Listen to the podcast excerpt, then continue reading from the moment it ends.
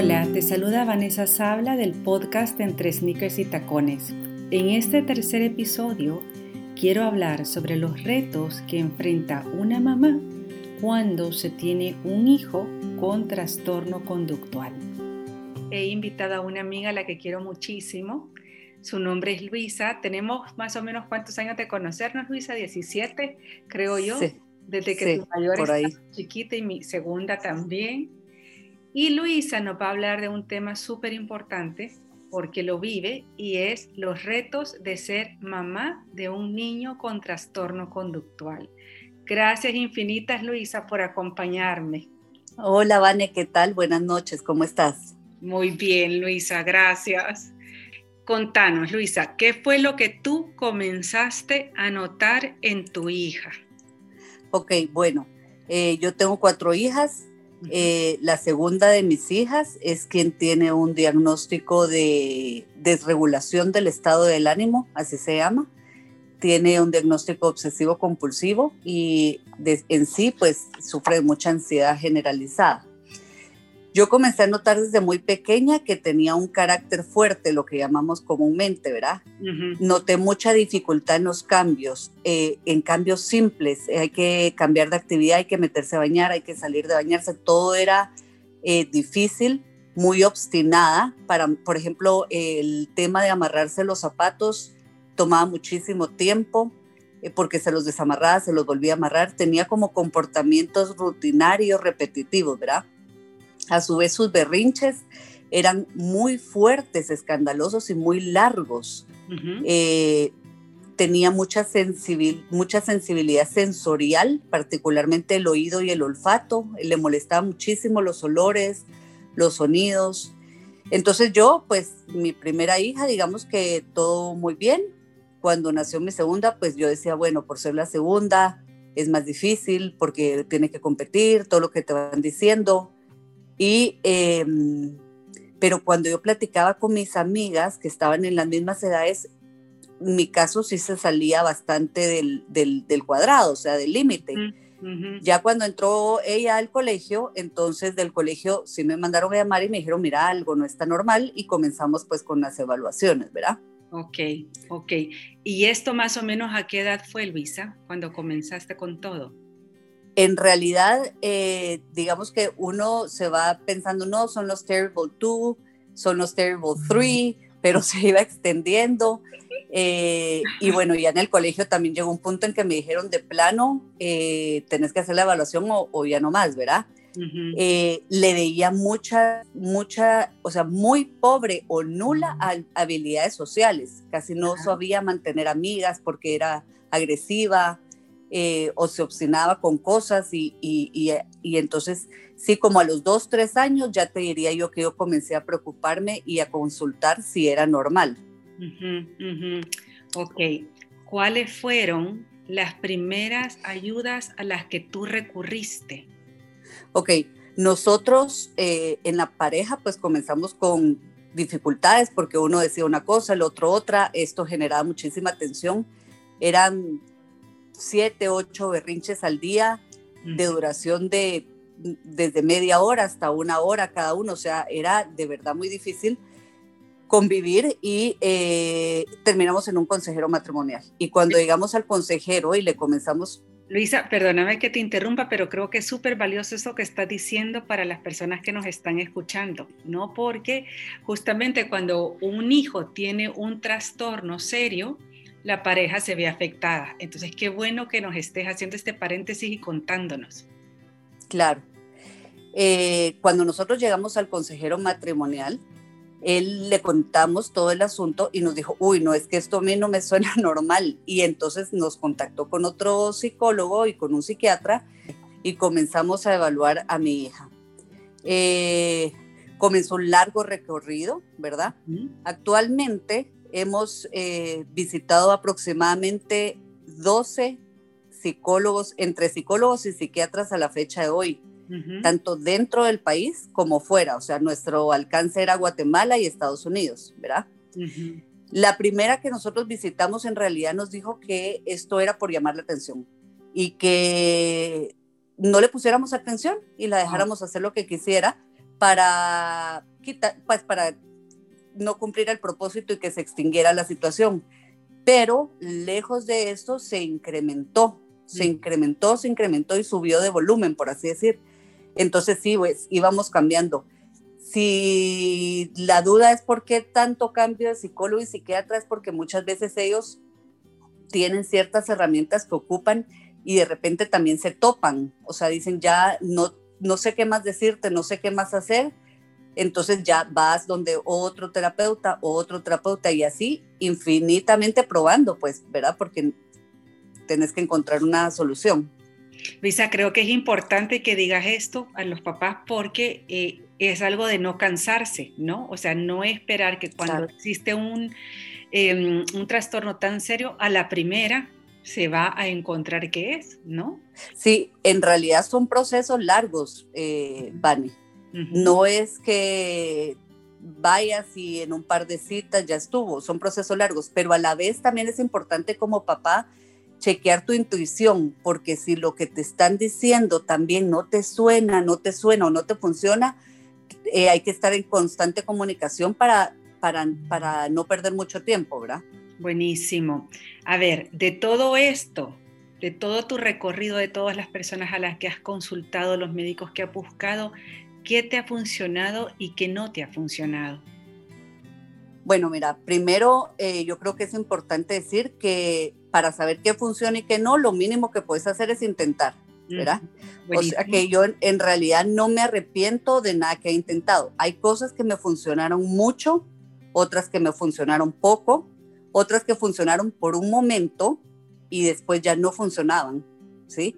Entonces es un es una y hay otras que quedaron funcionando permanentemente, pero en general digamos que no me no me funciona para mí con una niña oposicional y obsesiva compulsiva imponer cosas, ¿verdad? Se vuelve una lucha de poder y se desvirtúa en realidad cuál es el propósito de la corrección. Si tú lo que querías era corregir, eso ya se olvidó, ya se volvió una lucha de poder entre ella y yo, ¿verdad? Eh, cuando conocí, por ejemplo, la disciplina fue algo que a mí me abrió un mundo de posibilidades. Eh, por ejemplo, hay muchas herramientas en ella que yo ahora que la, Perdón que te interrumpe, ¿estás hablando de la disciplina positiva? Sí, la disciplina positiva. Tiene muchas herramientas que incluso yo veo que lo ocupan los psicólogos, pero que a veces no le enseñan a los papás. Por ejemplo, los psicólogos tienen una cosa que se llama rapport, que ellos crean un rapport que es una conexión con el paciente, nomás llegan y, es a través de validar lo que, lo, que el, lo que el paciente llega sintiendo. Y a veces llega tu hijo y te dice, es que me siento triste, por eso es que, ay, no, eso no es para sentirse triste. Entonces, esa validación, de tenerse y decir, te entiendo que te sientas triste, crea una conexión que ya te permite Em, hablar con él, ¿verdad? Entonces hay la disciplina positiva te enseña esas herramientas, ¿verdad? No me funciona, ¿sabes qué? Tampoco, Vanessa, definitivamente pensar rígido. O sea, siempre hay algo que se puede hacer, siempre hay algo que se puede cambiar, ¿verdad? Eh, por ejemplo, el sistema educativo es bien estructurado y uno podría pensar, no, es que la niña tiene que ir a este colegio en este horario y mira, hay infinidad de opciones y no todos los niños son para estudiar con el sistema que estamos tradicional acostumbrados, ¿verdad? Obviamente no la primera de cambio lo vas a cambiar, pero sí eh, existen otras posibilidades, ¿verdad? Eh, a veces también uno está muy cansado y no quiere ser creativo, entonces aprender a descansar y a decir, bueno, ok, esto no está funcionando, mañana vamos a pensar en otra solución, ¿verdad? Perfecto, buenísimo. Luisa, a ver, esta pregunta que es algo personal. Toda esta situación, ¿qué ha cambiado en ti? Ok, esta es infinidad. Dale, infinidad, realmente. Dale, por em, favor. Como nosotros hemos aprendido, eh, sin duda alguna, los hijos son unos grandes maestros en nuestra vida, ¿verdad? En ellos vemos muchas veces reflejados comportamientos propios y otros completamente originales de ellos que decís, ¿cómo puede ser que esté pensando así o que esté haciendo eso? O sea, de verdad es una infinidad de aprendizaje. Y el mismo amor que les tenemos es tan grande que nos impulsa a decir, ay no, yo nada que ver con eso, sino que a buscar realmente la raíz, a ser humildes, ¿verdad? a crecer los dos, porque tanto crece la niña y aprende, como crece uno y aprende y la familia completa, ¿verdad? Eh, hay momentos de victoria que te sentís orgulloso porque lograste algo y hay momentos de solo frustración, desencanto, ¿verdad? Pero eh, he aprendido que hay que enfocarse en lo bueno, en lo bueno, ¿verdad? Y pues lo malo ni modo se va resolviendo, ¿verdad? O sea, definitivamente me ha ayudado a ser más humilde, en, humilde en el sentido de saber pedir ayuda, porque yo no me había percatado que me cuesta pedir ayuda, ¿verdad? Y ser humilde también en reconocer que mi método no es el único bueno. La, vez pasada oí una terapeuta que decía que uno más uno más uno da tres, pero también dos más uno da tres y también cuatro menos uno da tres. Entonces, hay muchas formas de llegar al tres, ¿verdad? Entonces tenemos que ser humildes de abrirnos nosotros mismos también a, o, a otras cosas, ¿verdad? Buenísimo. Eh, me enseñó a ser más, más sensible ante las dificultades de los demás, ¿verdad? Quizá yo soy muy práctica y para mí, ah, eso no importa, no importa. Bueno, ¿y qué si te dijo si te dijo que tu pelo es feo, eso no importa, pero para ella es importante, ¿sí? Y en ese momento eso la, la tiene mal. Entonces, otra vez, eh, validar, comprender que para ella eso es importante, ¿verdad? Me ha enseñado mucho a, controlar mis emociones, ¿verdad? Eh, puedes estar a veces cansada a las 10 de la noche y de repente ella se le ocurrió que en ese momento quería hacer algo que definitivamente no se puede, ¿verdad? Entonces, eh, primero tratar de ver si realmente no se puede. Y si ya tenés que decir que no, entonces comienza un berrinche y entonces comienza ya descontrolada. Pero yo me pongo a pensar, se vuelve un gran caos verdaderamente si las descontroladas somos dos en vez de una, ¿verdad? Y en realidad la que tiene el diagnóstico y a la que le cuesta más es a ella. Entonces sí te obliga a que tú tenés que reconocer que está pasando esto, que ella no tiene control de lo que está haciendo y calmarte y, y eh, controlar tus emociones, ¿verdad? Además, no puedes pedirle a ella que controle sus emociones cuando está cansada, desesperada y frustrada, si tú misma no lo haces cuando estás cansada, desesperada y frustrada. Exacto. Me di cuenta también de lo difícil que es cambiar, fíjate, Vani, porque a veces uno le pides que no, cambia esto, no contestes así, no hagas. Y a uno también le cuesta cambiar muchísimo. Y cada persona tiene sus tiempos de cambio, hay que tener paciencia. Puede ser que hay cosas que cambie rápido, puede ser que hay cosas que le tome mucho tiempo, ¿verdad? Pero hay que reconocer que cambiar cuesta, ¿verdad? Así es, nos cuesta a todos. A todos, a todos. Y cuando uno pide un cambio, uno dice, vaya, ok, eh, si le pido a ella que cambie esto, yo voy a cambiar esto otro. Si, por ejemplo, le pido a ella que apague la luz del cuarto siempre, entonces yo voy a trabajar en cambiar, en no decírselo 80 veces, en decirlo menos, ¿verdad? Entonces así las dos vamos mejorando. Aprendí a escoger mis batallas, por ejemplo, ¿verdad? Yo soy fanática de la decoración y tengo que aceptar y entender que su cuarto es de ella y que ella lo puede decorar como quiera. Eh, lo mismo con su vestimenta, ella se puede vestir como quiera, media vez no sea vulgar, ¿verdad? Obviamente. Entonces, esos son batallas que yo sí solté, ¿verdad? Eh, no tengo que pelear por todo, no tengo que pelear porque el cuarto no esté perfecto orden o porque pintó la pared, no tengo que pelear porque no le combina la blusa y lleva unas calcetas anaranjadas con tenis blancos, eso no importa, ¿ya? Entonces hay que escoger las batallas. Me di cuenta también que es importante vivir el presente, fíjate, Vani, como dicen en inglés, be mindful. Eh, yo manejaba mucha ansiedad de qué va a pasar con ella en el futuro, qué va a pasar cuando forme una familia, si tiene hijos, si se frustra, cómo los va a tratar, si, si el esposo, o sea, no puedo. Entonces, definitivamente Dios tiene control sobre el futuro y lo único que puedo es hacerlo mejor hoy, con lo que tengo hoy, ¿verdad? Exacto. Y Dios no lo abandona uno nunca, fíjate, si uno trata de hacerlo mejor día a día, al final es una sumatoria de días buenos. O sea, buenos no quiere decir que no hubo berrinches, que no hubo crisis, sino buenos que algo quedó bueno, se aprendió algo, ¿verdad? hay días que retrocedemos, hay días que, que avanzamos, ¿verdad? Perfecto. O sea, Luisa, yo en resumen te escucho y pienso, has madurado y has crecido en humildad, o sea, en humildad a grado máximo también. Intento, intento, intento, pero ya solo decírtelo es faltar a la humildad. No es que te lo dije yo, entonces no importa. Ok, entonces pasemos a la siguiente. Ahorita, Luisa, en la actualidad, ¿cómo estás manejando este trastorno de tu hija? Ok, hemos intentado muchas cosas, ¿verdad? Eh, entre ellas, rompimos el paradigma que teníamos nosotros de que ella debe ir a un colegio. Antes de que saliéramos de la pandemia ya habíamos intentado el homeschool. Entonces ahorita está en un sistema de homeschool con el Ministerio de Educación, pero no es de conectarse como los niños ahorita lo están haciendo en pandemia, sino que verdaderamente le mandan los proyectos el lunes ella los hace en los momentos que se siente bien con una tutora, ¿verdad? Que viene a ayudarla, que es, una psicóloga. Y cuando al final de la semana ella los manda.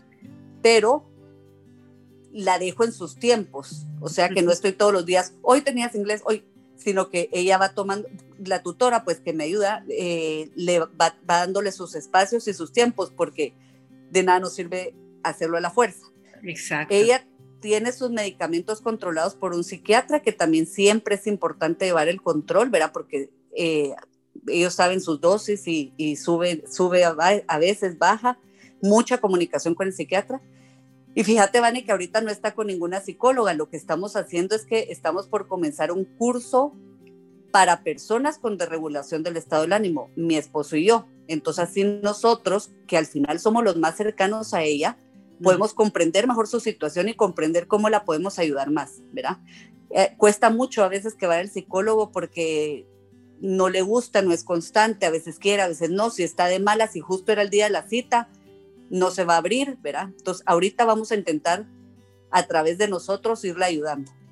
Qué increíble, Luis. Luisa, ¿podés ahondar un poquito más acerca de cómo hiciste con el Ministerio de Educación y el colegio? Por si hay alguien que te esté escuchando y esto le puede servir, por favor. Lo del Ministerio de Educación lo maneja el colegio. Ella, hay muchos colegios eh, en El Salvador y en todos lados que dicen que tienen acomodaciones y en realidad no es así. Entonces, a nosotros nos tomó cuatro colegios antes de llegar al que está ahorita para realmente em, encontrar uno que sí le importa su aprendizaje, pero que comprenda que ella unos, tiene unos tiempos diferentes y unos métodos diferentes a lo tradicional. En este colegio la han sentido, la han hecho sentir querida, apreciada, no por sus notas ni por sus cumplimiento de tareas, sino por ella, por su esfuerzo personal, ¿verdad? Entonces el colegio nos ha ayudado a que ellos avalan ante el Ministerio de Educación que la niña está mandando sus trabajos. El ministerio se los manda a ellos y ellos nos lo trasladan a nosotros, ¿verdad? Y, lo mismo va de regreso, ¿verdad? Buenísimo. A ver, eh, contame, ¿cómo ha afectado todo esto la dinámica familiar? Pues mira, Vane, nosotros el método que hemos ocupado y somos una familia bastante abierta, eh, es que nosotros no escondemos la situación ni, ni evitamos la situación. O sea, si nosotros salimos a un día a la playa, ella viene con nosotros obviamente, ella va a hacer sus berrinches tal vez, tal vez no. Ahora los hace menos, obviamente, porque ha, ha madurado un poco y en habilidades sociales ha adquirido muchas a raíz de haber perdido muchas amigas, ¿verdad? Pero sí, ahora ya eh, entiende la consecuencia de lo que hace en ese nivel. Entonces, nosotros siempre salimos con ella, así haga berrincho no, así nos toque pasar un mal momento. Generalmente las personas que están bien cerca de uno son bien comprensivas, no juzgan, y te tratan de ayudar, ¿verdad? Entonces, mm, nosotros sí nos sentimos tranquilos con que estemos y suceda algo, se resuelve, ¿verdad? Sí me ha pasado, por ejemplo, con mi hija mayor, que comenzó en la etapa de novio y le daba pena que él viniera o que él fuera en el carro y que sucediera algo de esto. Entonces, sí, de plano hablamos con ella que es importante que la gente que, que es parte de nuestra familia, de una forma u otra, que acepte que la acepte a ella con lo que tiene, ¿verdad? Ella tiene una hermana con una necesidad especial o con una dificultad y eso es lo que es. Entonces, él se incorporó rápidamente. Mira, te sorprenderías que incluso ayuda, porque él beneficia a, la beneficia a ella con sus aportes diferentes también, ¿verdad? Eh, y mi hija superó esa pena, verdaderamente, ¿verdad? Entonces, te, hace, te hace realmente ser, ser honesto y ser, ser humano, pues, ¿verdad? Claro, claro. Contame, ¿y económicamente esto ha afectado de alguna forma a tu familia? Pues mira, verdaderamente a la hora que tú buscas un montón de ayudas, también obviamente tiene un costo económico, ¿verdad? Hay lugares que te tratan de ayudar, pero aún con esa ayuda sigue siendo bastante. Lo que nosotros hemos, em, gracias a Dios, hemos podido ayudarla, ¿verdad? Lo que nosotros sí conceptualizamos a la hora de, pues no quiero decir gastar, ¿verdad? Pero a la hora de dar dinero para que ella reciba cursos, para que ella se vaya afuera a terapias, es que en realidad es un bien para ella y es un bien para toda la familia a la larga, ¿verdad? Entonces, no es un dinero malgastado, qué pena tener que gastar este dinero en tanto psicólogo, en tanta cosa, porque al final es necesario, de nada nos serviría tener la plata en el banco si no estamos contentos, seguimos una situación súper difícil. Entonces, eh, nada, claro que afecta un montón, pero Dios va proveyendo, ¿verdad? Ok, buenísimo. Em, contame, ¿qué cosas has hecho que no volverías a hacer de nuevo? Pues mira, eh, volvemos al tema de que no, no, no me gusta mucho juzgarme por las cosas que he hecho, porque sé que cuando las he hecho, lo he hecho porque he considerado en ese momento que ha sido lo mejor. He salido mucho, o sea, he cometido errores que pero me, he aprendido a juzgar con un poco de compasión también, porque al final todos somos solo, solo aprendices de la vida, no, no somos expertos, ¿verdad? Ah, eh, por ejemplo, antes cuando yo me salía de mis casillas me quedaba mucho patinando en, híjole, no me debía haber, no debía haber hecho esto, no le debía haber dicho lo otro, pero en realidad esa postura es bien poco eficiente porque te quedas como sintiendo culpa y lástima y entonces la sobreconsentís a ella porque qué pena lo que te hice. Y eso no es muy eficiente a la hora de educar, ¿verdad? Entonces es mejor como darte cuenta, uy, perdí el control, disculparte si te tenés que disculpar. Y a mí me sirve mucho analizar por qué eso me detonó, ¿verdad? Eh, particularmente hay cosas que yo ya, que yo sé que me detonan, entonces salirlas trabajando y decir, cuando ella me dijo esto me dolió tanto, ¿por qué? Eh, hay algo en mí, hay algo en mí que, que, ¿verdad? Que no me permite mantener el objetivo, que, que lo personalizo, ¿verdad? Em, y otra cosa es que en uno de los campamentos a los que lo la llevamos, eh, en el curso para papás nos decían, los papás perfectos son los papás imperfectos. Porque al ser imperfectos haces que tus hijos también crezcan y avancen. Y en realidad no existen los papás perfectos. No podés estar buscando la perfección. Es mejor relajarte y tratar de hacer lo mejor que puedas, pero todos somos imperfectos, todos cometemos errores, ¿verdad? Claro, totalmente. Ok, Luisa, eh, ¿cómo te has fortalecido tú con toda esta situación? Bueno, fíjate que yo personalmente eh, he identificado cosas que me ayudan a tener paz, digamos, a tener un balance en el día, porque cuando me dedicaba solo, solo, solo, solo a ella, al final del día paraba exhausta, mis otras hijas desatendidas eh, y e, estaba desbalanceado. Entonces he aprendido a poner límites, ¿verdad? A darme espacios personales sin culpa, ¿verdad? Que a veces se maneja mucha culpa de que, híjole, yo me voy a tomar una hora. Pero, por ejemplo, para mí en lo personal hacer ejercicio me ayuda mucho porque lo siento que es algo que yo estoy haciendo por mí y para mí, ¿verdad? He aprendido a hacerlo sin culpa, a decirles, en este momento estoy haciendo ejercicio, cuando termine te voy a ayudar. Lo hago, o sea, una hora al día, ¿verdad? Tampoco paso en el gimnasio, pero sí es algo que me ha ayudado. Em, he recibido círculo, obviamente, formación espiritual por muchísimo tiempo. Eso te ayuda mucho a verlo de manera sobrenatural, ¿verdad? Saber que esto es, esto es una maestra que Dios ha mandado en mi vida para que yo crezca a través de ella espiritualmente, personalmente, sin duda alguna. Entonces, verlo de una forma sobrenatural no es un castigo, no es un calvario, no es, no me gusta verlo como una cruz, en realidad es una escalera, ¿sí? Qué lindo es Luisa, me encanta. Entonces, es subir un peldaño al día sabiendo que tú vas con una meta, ¿verdad? Y que esa es tu escalera, es así, ¿verdad? Me sirven mucho eh, los cursos de papá, los cursos de coaching, me, sirve, me sirvió mucho cuando se fue a un campamento en Estados Unidos, reunirme con otros papás y ver que esto existe. Muchas veces es tabú, ¿verdad? Aquí en el país particularmente me he topado mucho con que es tabú. Yo decía, no puede ser que mi hija, le decía al pediatra que mi hija sea la única con una regulación del estado de ánimo entre tanto niño en El Salvador, o sea, no puede ser. Pero es bastante tabú. Me sirvió mucho ir a Estados Unidos y cuando los oía hablar a ellos solté mucha culpa, ¿verdad? Em, pero hacer ejercicio, eh, estar enfocada en Dios, recibir tus cursos de formación, que me, que me recuerda semanalmente mi, mi querida amiga María Elena. Eh, buscar y hacer, eh, o sea, no perder la perspectiva y la brújula, ¿verdad? Todo esto nos ayuda a, no perder esa brújula, ¿verdad? Mis hijas también han aprendido a tomarse sus espacios, a comprender la situación y a no personalizarlo, ¿verdad? No es con ellas el tema. Y también ella tiene el lado maravilloso, es sumamente creativa, es sumamente em, hábil con las manos, es sumamente inteligente, ¿verdad? Es sumamente noble, y cariñosa. Entonces, verle ese lado, hacerles a ellas notar ese lado, que ellos lo aprecien también, ¿verdad? Eh, nos enriquece muchísimo, y enriquece muchísimo a la familia.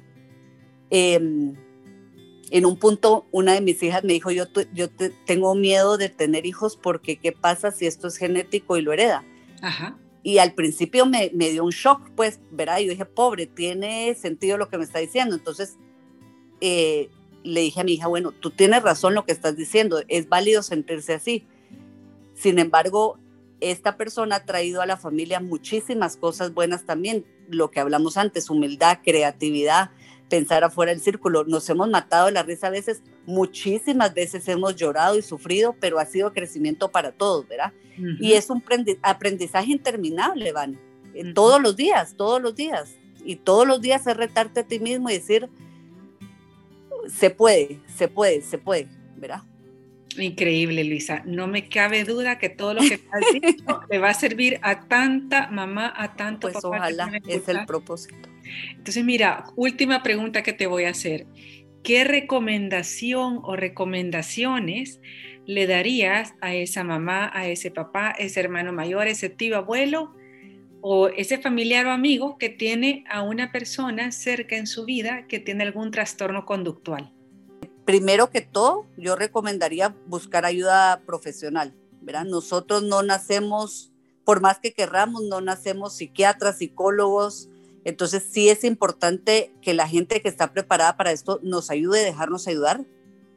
Posterior a buscar ayuda profesional, yo sí diría... Eh, que uno busque ayuda personal también, ¿verdad? Para fortalecerte como persona y para superar muchas cosas que todos tenemos también que superar como personas, ¿verdad? Hay que enfocarse también en lo positivo, ya una vez que estás encaminado, ya subido en el tren, ya estás con tu ayuda profesional, hay que ver lo positivo también, no, no, no decaer, no decaer, ¿verdad? Porque si uno solo se pone a ver pues lo negativo, te hundís y ya volvemos a lo mismo que no sirve de nada y tener siempre presente pues que Dios está con uno y Dios sabe, Dios sabe lo que te manda, Dios sabe por qué, aceptarlo con, con, con agradecimiento y dar lo mejor que puedas para, para la misión que Él te ha dado, ¿verdad? Mira, Luisa, el otro día que nos vimos, cuando te hice esta misma pregunta, vos me dijiste algo que me impactó, que fue, siempre hay una solución para todo. Siempre, ¿verdad? siempre si es lo que te decía la creatividad, siempre hay una solución por lo menos para algo.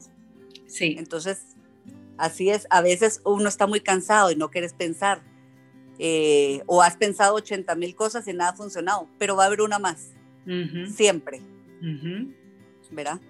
Luisa, mil, mil gracias por este encuentro que has tenido conmigo. Sé que muchísima gente se va a beneficiar eh, así que gracias, oíste, te quiero. No, a ti, gracias por la oportunidad. Yo también, un abrazo enorme. Te quiero mucho, Vane. Un beso, Luisa. Igual, bye. Espero que este podcast lo haya disfrutado tanto como yo entre las cosas que me llevo es que como padres siempre tenemos que ser flexibles, validar los sentimientos de nuestros hijos, importante el tema del autocontrol y el autocuidado personal, seguir nuestra intuición como padres, escoger las batallas que vamos a luchar, tratar de enfocarnos y vivir el presente, que cuando no tenemos la solución a algo, busquemos ayuda profesional, que está bien hacerlo, que aunque hayan dificultades, siempre hay más cosas buenas. Tratar de enfocarnos en lo positivo y buscar soluciones. Nos escuchamos de nuevo el próximo martes y para mientras me puedes seguir en mis redes, Instagram o Facebook como entre sneakers y tacones. Muchas gracias y hasta la próxima.